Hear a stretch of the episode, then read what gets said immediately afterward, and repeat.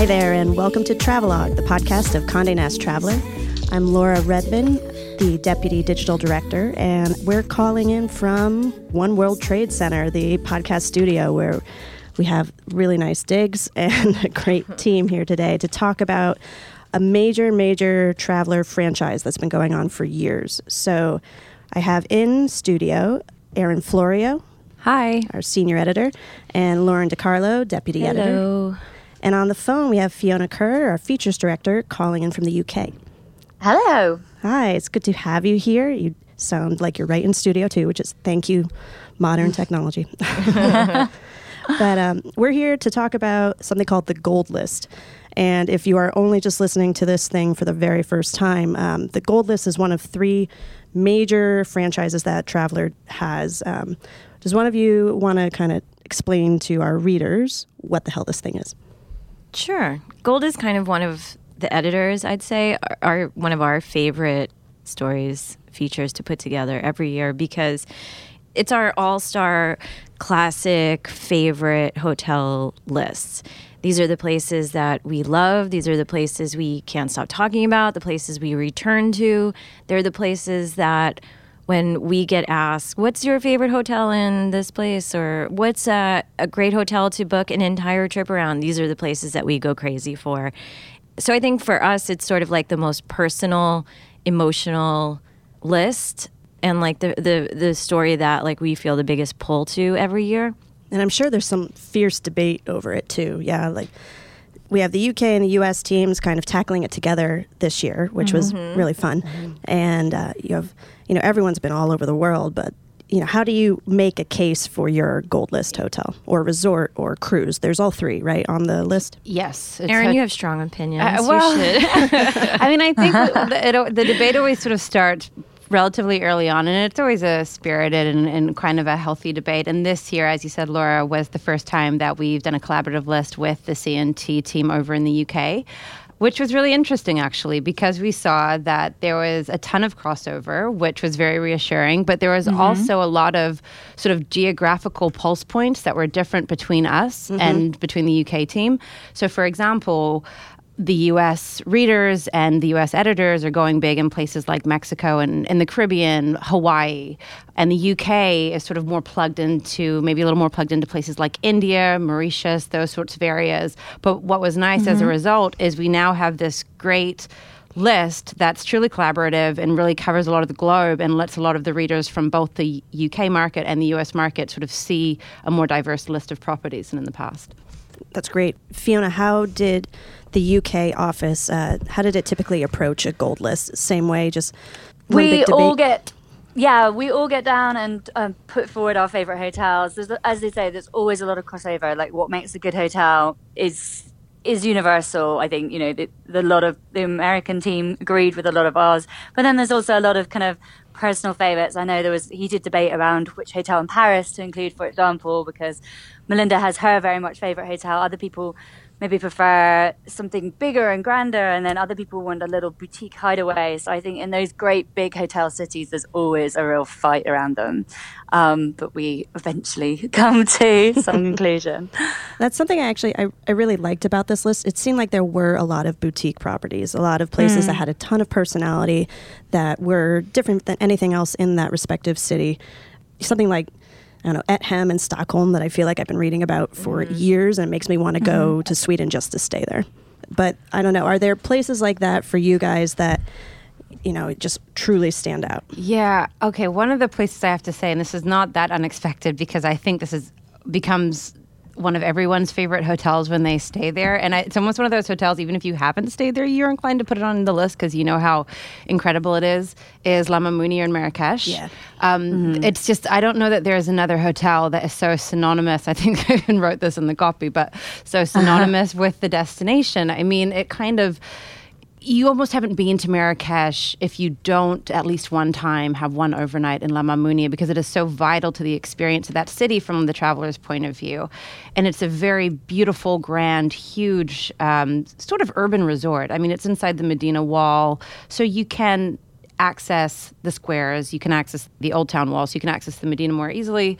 Um, but it still has this sort of you've kind of escaped into your own little oasis feel. I mean, the pool is so massive and so beautiful, and it's almost annoying that it's so great because you kind of feel guilty spending all of your time there because really you're in Marrakesh and you kind of want to leave the hotel and experience Marrakesh. right. But the hotel's so great, you kind of just want to stay at the hotel, which is a little bit of a weird um, conflict that a traveler can have sometimes. But I think that's what makes this list. I think that's part of like the secret sauce of this list. It's it's like you haven't been like Erin. You said when you wrote that like in the copy for that write up, it's like you almost haven't been to Marrakesh if you don't stay here. And I think there's like a lot of what we do with some of these is like the permission to just like stay in the hotel and like let the hotel just be the experience. Like maybe, mm. you know, like when I went to, um, when I was in uh, Hotel Bel Air in LA, it's like that is the quintessential LA experience. It's like if you ever have this fantasy of what it's like to live a fabulous life in LA, it's living at Hotel Bel Air. These beautiful, lush gardens, these incredibly designed bungalows. I mean, you really feel like you feel like a celebrity. You feel like, oh my goodness, this is this is what that fantasy of living in LA is, and you get it for a couple of nights. Right. You might actually be staying yeah. next to a celebrity. Yeah, yeah. And it's and it's like, you know, maybe you don't get all over town and do all the things and it's okay. You can hide out there and just yeah. absorb it. Yeah. That's a good point. I think it's like when the when the hotel can become a real reflection of the des almost like a yeah. microcosm of the destination. Exactly. Yeah, yeah. it completely nailed it. Yeah, totally. Yeah. But I like that we're also not afraid to kind of like we've got the big Grand Dames, the Claridges and the Crillon, but you know to put a sort of some plucky newcomers on there as well. You know, my one of my nominations was the Aman in Venice, which isn't you know the oldest or the stateliest, you know, only opened in 2013, but it's really made a kind of splash in this sort of storied hotel city. Um, so it's kind of to offer surprise to the readers as well as that um, is quite fun. What do you love about it, Fee? It's just the most incredible building, and they really scored with with it. Uh, you know, they found this palazzo that's right on the Grand Canal. You know, it's owned by Italian aristocracy who still live in it. So you get that oh, real wow. feeling that you've gone to go live, you know, in the count and countess's place, and it just happens to be serviced by one of the top hotel groups in the world. So you know, there's 23 bedrooms, but there's frescoes on the ceilings, and there's you know original, you know, silk curtains, and the views over the Grand Canal are just amazing. And I think they lucked out, well, they looked for a long, long time for this beautiful spot that kind of trumped a lot of the other people um, when it opened. It really does kind of sound transporting. I mean, you can be a different version of yourself in some of these places. Mm-hmm. You feel a little mm-hmm. bit like royalty, you feel like a celebrity. You're willing to stay on property the majority of the time, even if you are in Marrakesh, right? right. But so. even not, I mean, even like with the Carlyle, it's like, you know, mm. you're not going to be spending all that much time in your hotel room, probably. But for the time that you're there and for the time that you're having a drink at Bemelmans, I mean, you you feel like this is the only place in New York that you want to be. Yeah, and that's another good point, especially a bar like Bemelmans even to New Yorkers, that's such a special place. And New Yorkers still go there on special occasions, or even if they're just up by Central Park. And when you have these hotels that also have this kind of have so much of the local got energy. a romance. Yeah, yeah. romance like, like Claridge's also... in London. Like you know, I'd never stayed overnight there, but to go to the bar there is just such a kind of special occasion, London moment. Sort of click sort of across through the revolving doors and across that that lobby. Yeah, when you walk into a bar in a hotel and it's 90% locals, you know you're in a good spot. Oh, absolutely. Do you feel like these places need to have a kind of centerpiece bar or restaurant or spa or something that kind of that the locals will be showing mm-hmm. up for? Is that a key part of a gold list property? I think that that's definitely a theme, but I don't think that that's a prerequisite. I think that happens to come along with it's a great place. The locals are going to like it too. Yeah. So it comes with yeah, especially for a city hotel. But there's some of the ones we included in London, like the Kensington, is not a sceney place. It's a little place that you consider a secret find. This, this kind of you feel instantly more knowledgeable in the city to be like, oh, this is where I stay. So it doesn't have to have that. There are those kind of grand bombastic scene setters, but there's also those kind of like little pockets that you know you, you want to tell all your friends about but kind of don't because you don't want anyone else staying there right right are we just like unveiling all of our secrets and kind of being like ah, oh all right so okay are there cities or regions around the world that you feel like we're making a bigger play this year that all of a sudden you're like oh my god Bangkok is on this list a ton. You know, maybe I just outed Bangkok. Erin, what do you think? Are there? Yeah, I mean, I think Bangkok is a good one to call out. It had two properties on our list this year, and we did have, compared to the list that the U.S. has run in the past, we really did have a much more tightly edited list this year. So to be on it was even more of um, a compliment to the hotel itself. So Bangkok getting two properties, both the Mandarin Oriental and the Siam, sort of said something, and I kind of like both of them because they both sort of speak to different sides of the city. I mean, the Mandarin Oriental, which started out as the Oriental in Bangkok, which is the first one in the world, is such a classic. It is. It, it's kind of like La Mamounia in Marrakesh. Like you kind of have to go there if you're in Bangkok. It's it's top of the list of things to see, do, and places to stay. Um, and then there's the Siam, which is a little bit out of the way. It was designed by Bill Bensley, who's one of the great contemporary hotel designers over in Asia, who lives in um, who lives in Bangkok and it's not terribly old, but it offers this really great modern counterpoint that kind of reflects the way Bangkok is headed right now, whereas the Mandarin kind of represents sort of that classic romantic old world Siam, you know, era Thailand. Um, so I think I think Bangkok is probably a good one to call out. And I and both of those hotels, even if you're not staying at either of them, I really recommend you go and just go have a drink or go tour the lobby because they really are great experiences, even if you're not overnighting. Yeah, I like that when we we've kind of you know places we have included too because there is two stories to tell. Like in the Maldives, we've got the kind of classic, the Soneva Fushi, which is that Robinson Crusoe thatched kind of look like you just made your stonking villa out of stuff that's washed up on the beach, which you know kick-started that whole castaway vibe there. Mm-hmm. But then you've got hotels like Amilla Fushi, which is the complete opposite, is kind of like the Miami design, kind of white box on the beach, very shishi. You know, so we we kind of picked hotels that would, you know, because every destination doesn't just have one kind of story to tell, so it's quite nice to reflect those different angles. Yeah, same with New York. I mean, having the Beekman and also having the St. Regis. I mean, it couldn't be sort of more opposite ends of sort of an era and a type of hotel, and also part, literally the geography of the city, like reflective of what those geographies for the city mm. represent too. So, what does that look like? Is that kind of like an uptown to East Village feel? Like, what's the distinction? Well, it's interesting because the Beekman, I mean, really was when that opened, it just kind of invigorated this whole neighborhood down here. It, of course, there were things happening down here um, Where's the last here? Couple, sorry, I'm looking out the window. I'm literally looking at. We're the looking Beekman, at the Beekman uh, down in Lower Manhattan. Uh, you know, we're in the World Trade Center. We're overlooking the Oculus. The every so much down here has been uh, built up, and there's been this energy in over the last couple of years down here. But when the Beekman came, it kind of gave it this whole new. It gave it like a cachet yeah, of sorts that yeah. didn't exist. It's a beautiful hotel. You know, it had this atrium that had been covered for years and years and years. And as they renovated, they peeled back the layers and revealed this beautiful ironwork, you know, original, all this original architecture. And it's just, I mean, you have to see it. Just Google it. it. Image Google it right now. I'm at the images because the, the, it's something. But but then the bar there. I mean, to have a bar in this neighborhood that you can walk into at six o'clock and it's already filled to capacity. I mean, that is with with creatives and you know tourists and local. Everyone is down here at that bar, and it's really, it's just it's it's incredible. It's a beautiful hotel. Um, two restaurants, Tom Colicchio, Keith McNally. It really is like the epicenter of all things cool happening down here. When you think about how I don't know, it's been almost 20 years since 9/11, but yeah. the fact that it can like plant a stake and really help revitalize a neighborhood that was really kind of dire for yeah and have mm-hmm. people from all different parts of new york city come down here i mean that would never have happened Mm-mm. 15 yeah, years ago it's become a destination neighborhood which it never was are there other hotels like that, maybe Fee in the UK, that have helped revitalize a once sleepy neighborhood or kind of put it on the map for tourists?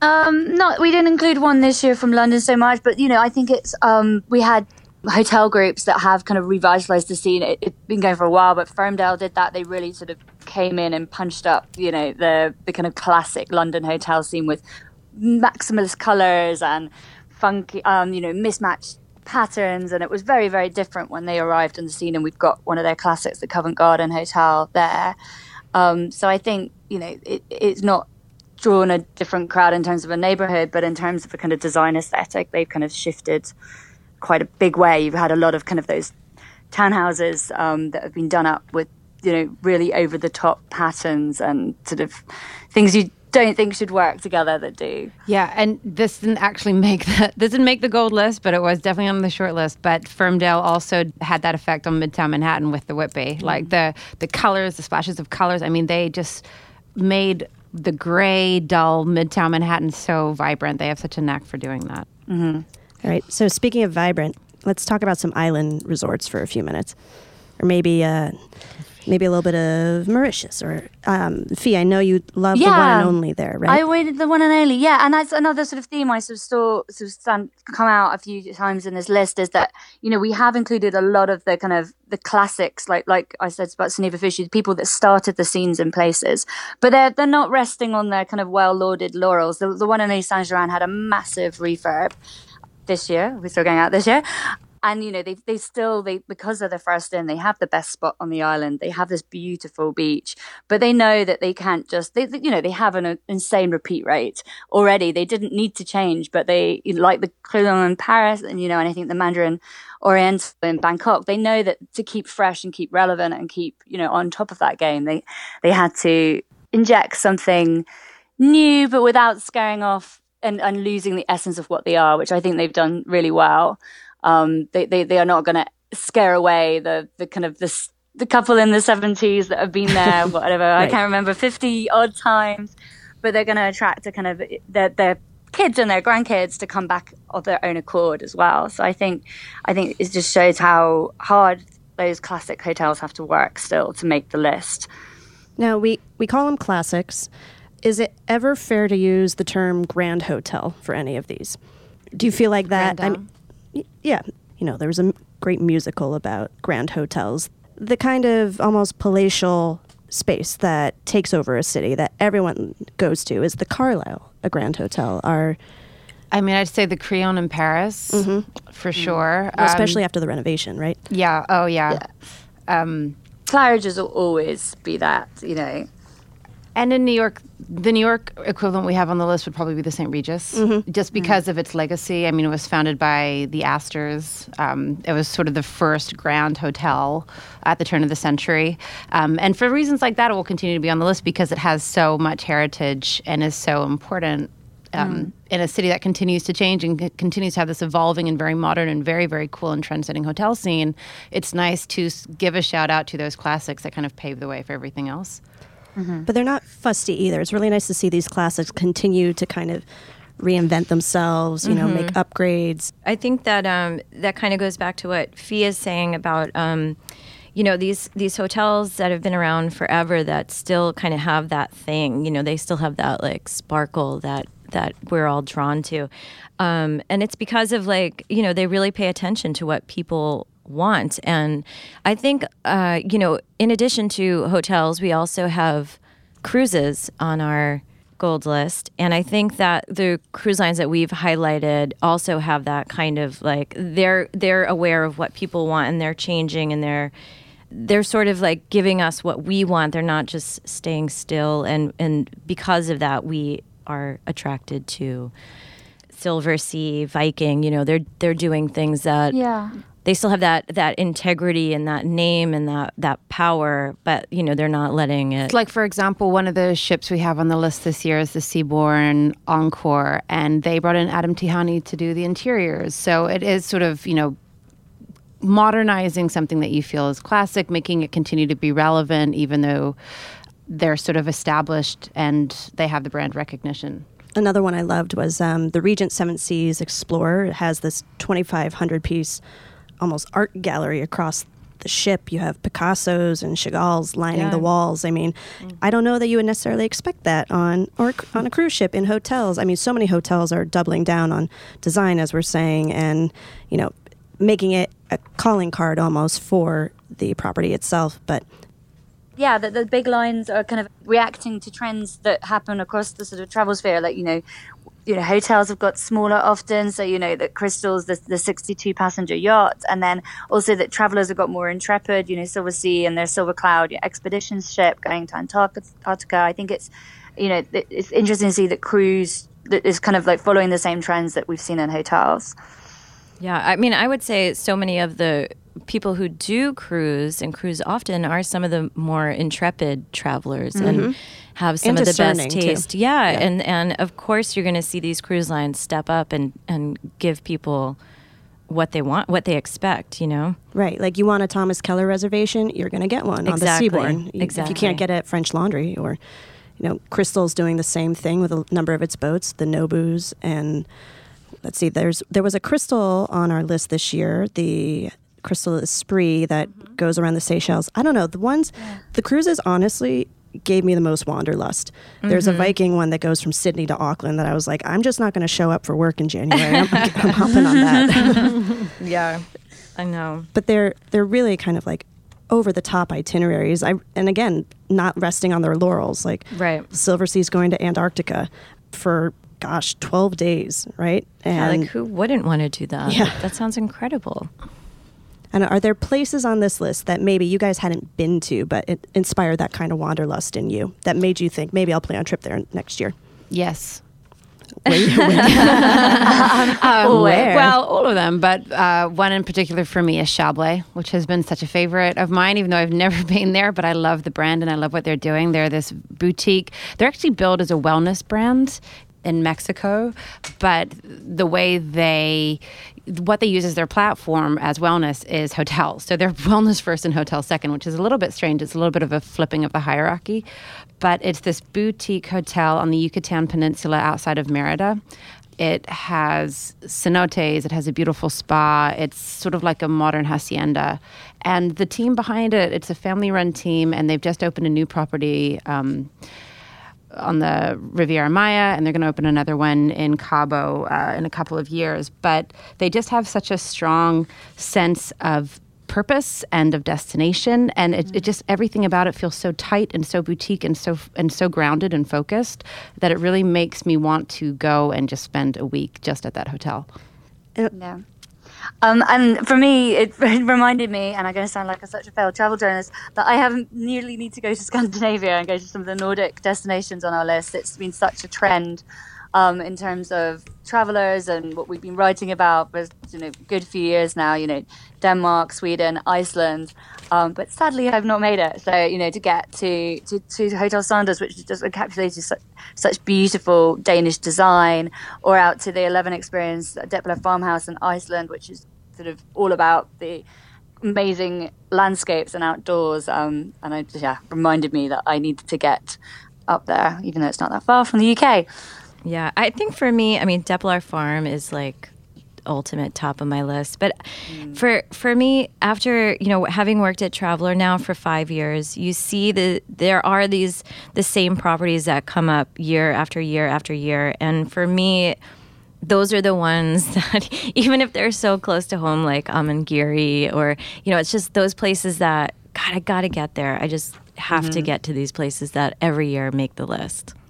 Do you feel like um, these places for, you know, a number of people would be kind of of a lifetime, right? Yeah. Do you think? Oh yeah, totally. Yeah, they're because I mean they're not. We wouldn't call them budget. but do you feel like once you're there, um, is the service high touch? Do you feel like you're being crowded, or are, is that what makes a great gold list hotel? Is that you're being really well taken care of and you barely even realize it? I think that is definitely yeah. the, the kind of the, that that not noticing it. Everything feels effortless but flawless, but without ever kind of turning your head in a way that would be kind of intrusive on your holiday. I think when they when the staff intuit everything you want before you even know you want it or need it, those are the places that kind of stick with us and things like the monogram pillowcases at the Carlyle. the, ah, like, nice touch. They keep coming up. Classy. You know, it's because it's just like these are for. It's just a fantasy, you know. It's like you go to a hotel to get away from everything in your life, and some places just nail it in the best possible way. I actually want to bring up one of the hotels that's on the list that I haven't spoken about yet, but completely lets you escape into this like glamorous other world, living your best life that you are not actually involved with whatsoever. Is the Four Seasons Surf Club in Miami, mm-hmm. which is in the north, mm-hmm. which is in North Beach, so it's it's like worlds away from South Beach, both culturally and you know geographically. It's it's it's much farther away. So if you're going to Miami to do the sort of party all night long on South Beach, this is not the hotel for you. But you definitely, definitely want to make a detour to it. It is so old world and beautiful and glamorous. And it was built in the 1930s and it was sort of this Hollywood hideaway for Elizabeth Taylor and, you know, Winston Churchill was there and all of these A list politicians and celebrities. And they've just revived it last year. And between the bar and the restaurant and just the beautiful Spanish interiors, it just feels like you stepped into this heyday of old world Miami glamour that I haven't seen. I've been to Miami so many times, and I've never seen that captured the way that this place captures it. And this is the place with the new uh, Le Sirenuse restaurant. Uh, yes, right? yeah. brought mm. over from um, Italy. So, I mean, you're making reservations well in advance. Yeah. Is this place completely packed now? Is it recently redone? It's pretty much since it opened mm-hmm. over a year ago, it's pretty much been the place that everybody will tell you you need to go to for some reason or another if you're going to Miami. Okay. Yeah, and it's interesting to see how quickly some places like that cement their place as a kind of gold standard classic. You wouldn't think that a hotel that opened within the last year, like or in the UK, Heckfield Place, could make our gold list, which is supposed to be all-time classics. But it is amazing how quickly the right hotel that just does everything, you know, on point, can can quickly cement their place on the scene. Are there any other spots you guys want to call out before we wrap up? I feel like we've given a lot of inspo to people listening. I would say just use it as a checklist. Mm. Just go mm. down the list. Mm. just check them off. They're all fantastic. yeah, kids. if you haven't decided where you're going to go to in 2019, use this list as your starting point and see which one you want to book a trip around. It'll be worth it. Awesome. Thank you, everyone. And if you're listening, you know, in transit on the subway and your head's spinning and you wish you had written down all of these awesome hotels and resorts and cruises, don't worry. We're going to do it for you. We're putting it on cntraveler.com in our show notes. Uh, we publish a story every week about the podcast with the SoundCloud embedded. You can also find Travelogue on iTunes, and you can find CN Traveler on all the social media. We are everywhere except for Snapchat anymore, because who's on Snapchat? And, and also, the full list of the gold list is available online. That's right, at uh, cntraveler.com and .co.uk gold hyphen list. So I'd like to just go around real quick and say uh, where we can find you guys on social media, if you don't mind giving us a handle that people can follow. Erin, let's start with you. Uh, you can find me on Instagram at Erin underscore Florio. Great. Lauren? Uh, I'm on Instagram at El DiCarlo. Fiona? I'm also on Instagram at Fiona Kerr. And I'm on Instagram at Laura underscore Redman. Thanks and have a happy holiday.